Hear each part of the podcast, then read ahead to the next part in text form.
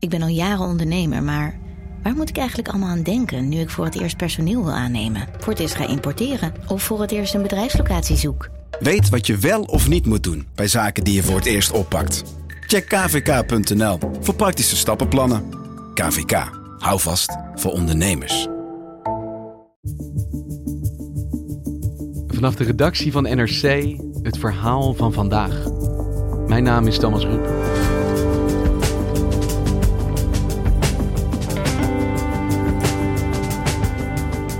Het immens populaire Fortnite is meer dan een game. 250 miljoen spelers komen naar een virtueel eiland om elkaar af te slachten.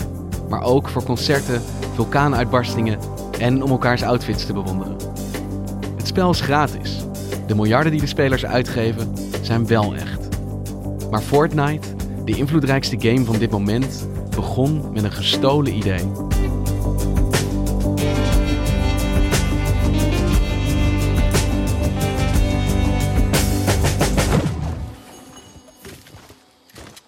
Als je nu met een spelletje begint, dan word je in een, een, een groene omgeving gedropt met een hele hoop uh, andere spelers om je heen die allemaal maar tegen dingen aan het slaan zijn.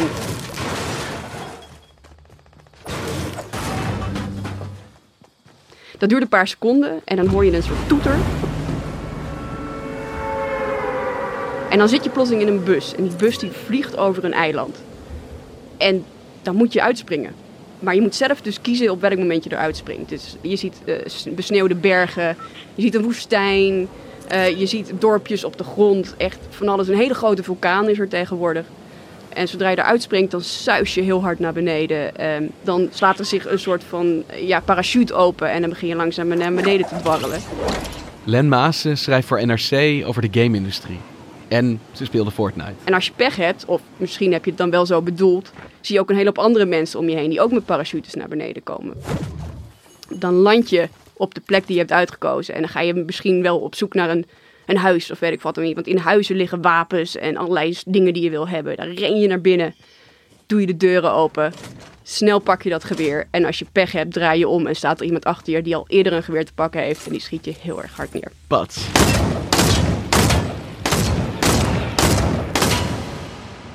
En wat is dan het doel? Ik ben op dat eiland en ik heb een, uh, een, geweer uit een kast getrokken. Wat ga ik doen? Er zijn nog 99 andere spelers die daar ook met je zijn neergekomen. En ze hebben allemaal tot doel om de laatste te zijn die overleeft.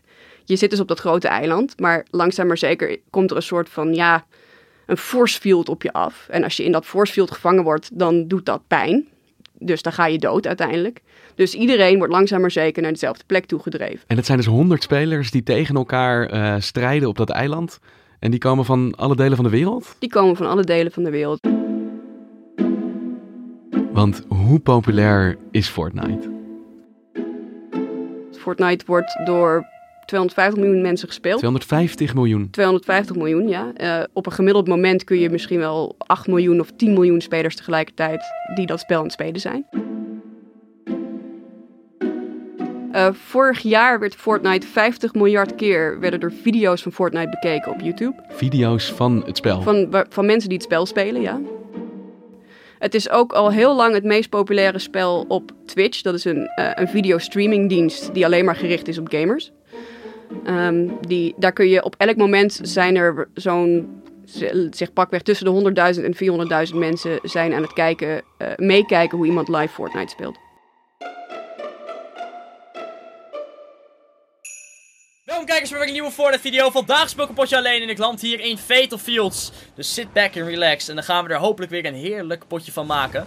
Er is een guy bij mijn dak.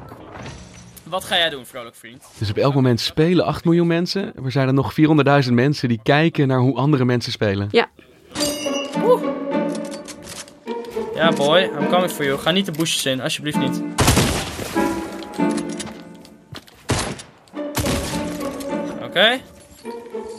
Guess we did it! Finally we did it! Geef die maar aan mij.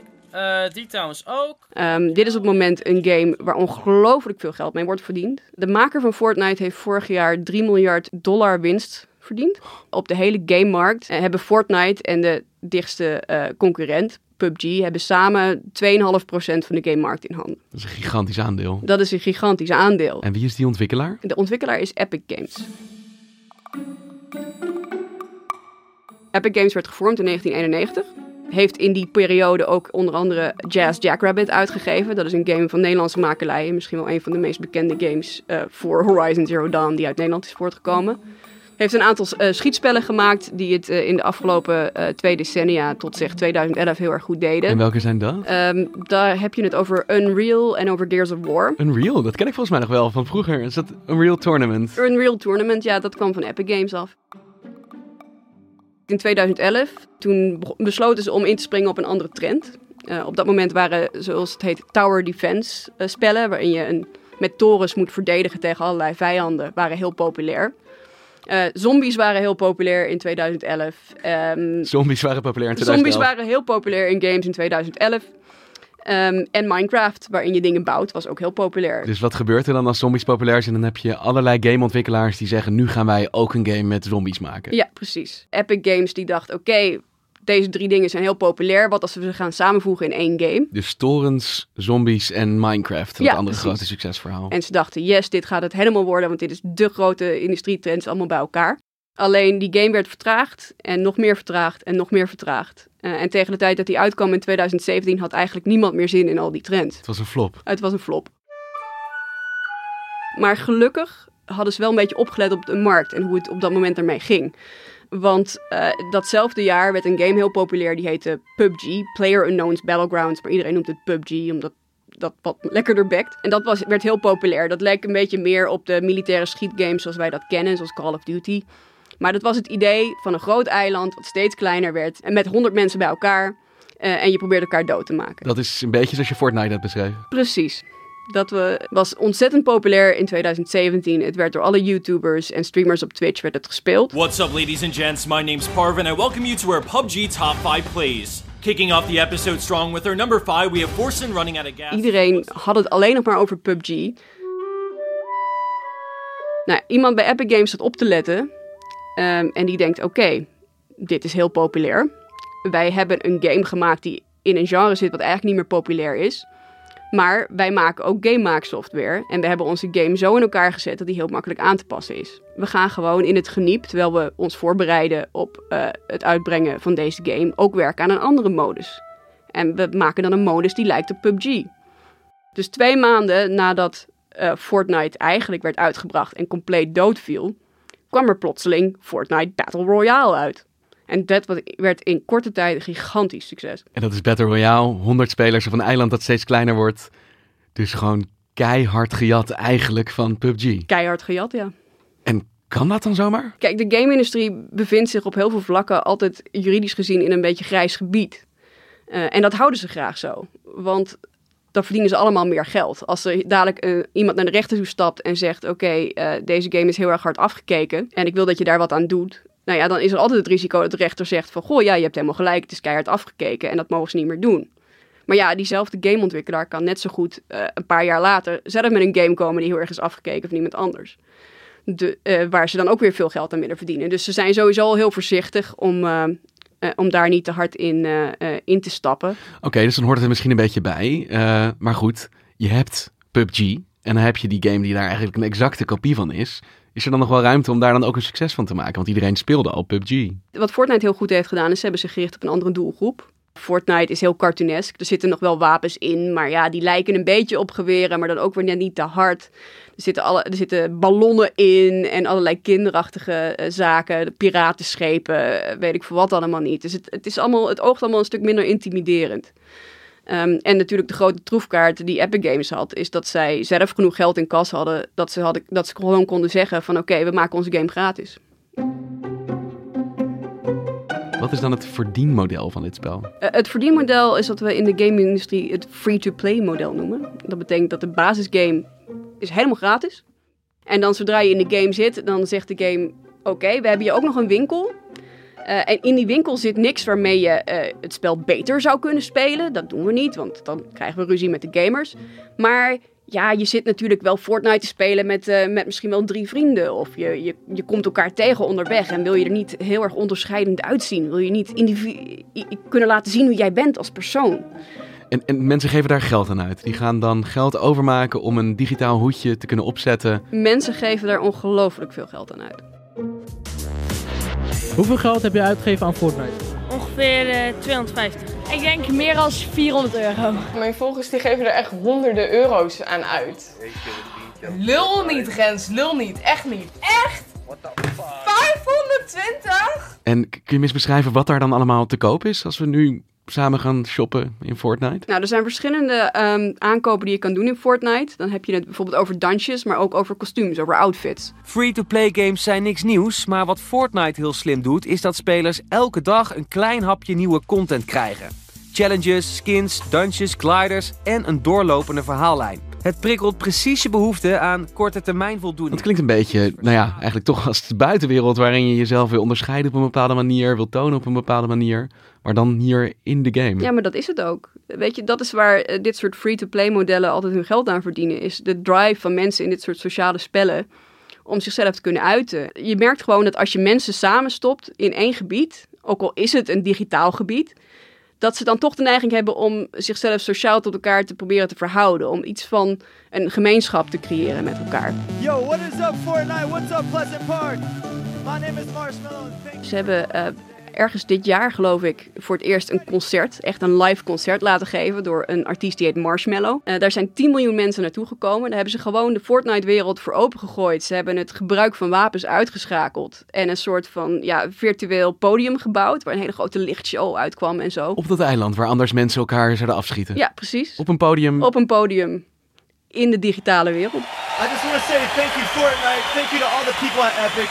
And thank you for you. Je beschrijft Marshmallow, dat is een artiest die dan in Fortnite optreedt, waar miljoenen mensen naar komen kijken. Ontstaat er ook een soort celebrity cultuur binnen Fortnite? Nou ja, de, de grote Fortnite-spelers, dus de mensen die heel veel Fortnite uitzenden, die zijn echt ongelooflijk populair. Eh, de populairste is eh, een, eh, een jongen die zichzelf Ninja noemt online. Ehm, die heeft echt miljoenen volgers op, op YouTube en op Twitch. Eh, en vorig jaar eh, zette hij zelfs een record eh, omdat, zij, omdat hij een stream deed met de rapper Drake. Hij heeft gewoon met Drake afgesproken van eh, we gaan nu samen als duo het spel Fortnite spelen. En het hele publiek die kijkt mee. En, eh, en die kunnen ook dingen roepen naar Ninja via de chatfunctie. Hey, let's go. He's done. His boy's right here.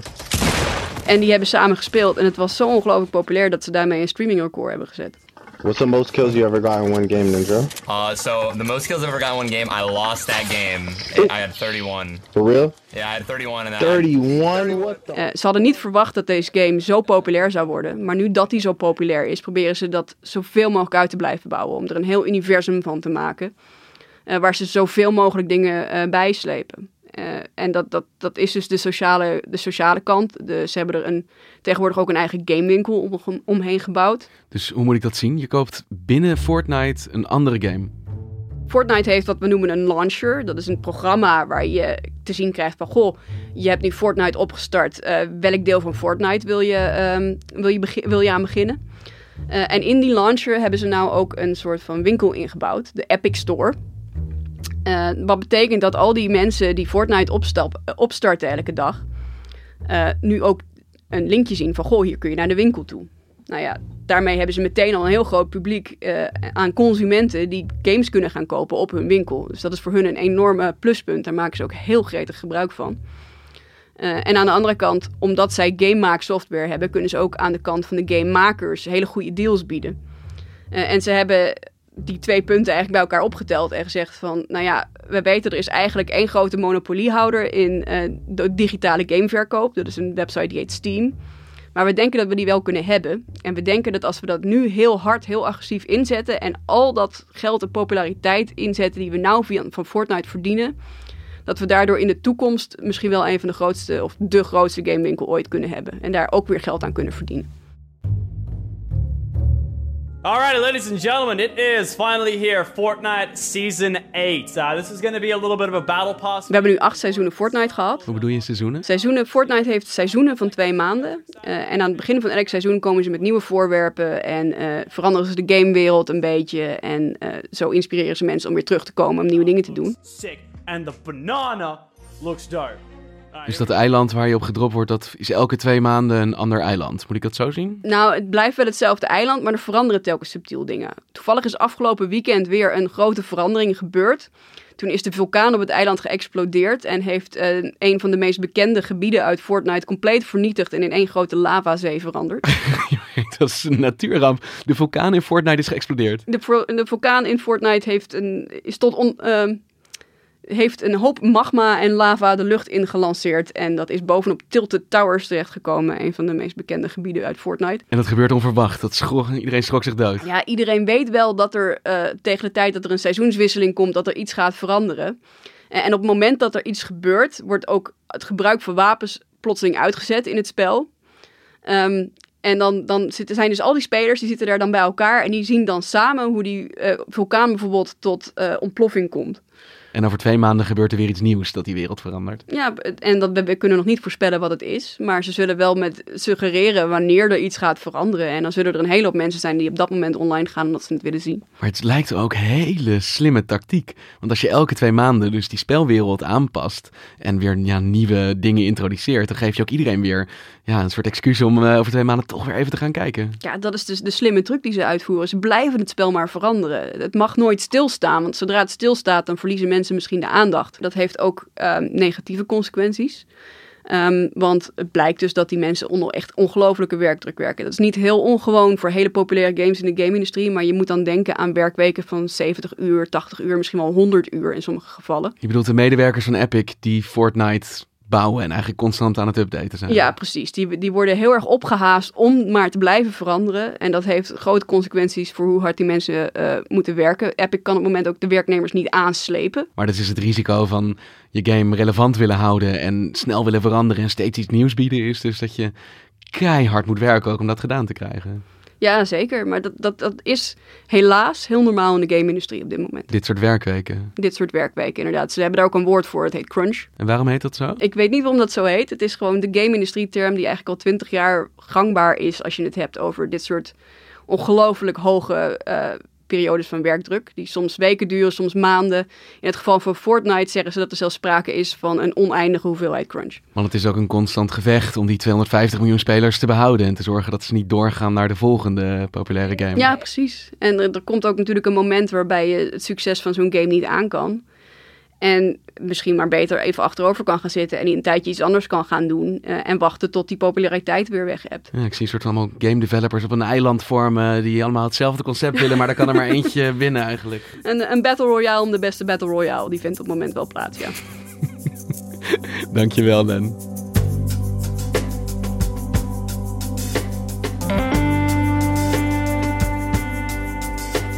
Je luisterde naar vandaag, een podcast van NRC. Eén verhaal, elke dag. Vandaag wordt gemaakt door Mirjam van Zuidam, Henk Ruigrok van der Werven, Ido Havinga, Julie Blusset, Tessa Kolen, Jan-Paul de Bond en Ruben Pest. De muziek die je hoort is van Rufus van Baardwijk. Dit was vandaag, morgen weer.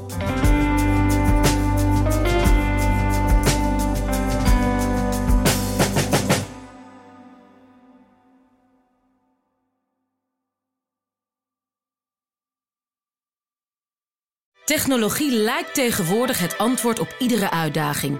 Bij PwC zien we dit anders. Als we de potentie van technologie willen benutten, kunnen we niet zonder een menselijk perspectief. Human-led, tech-powered noemen we dat. Ga naar pwc.nl.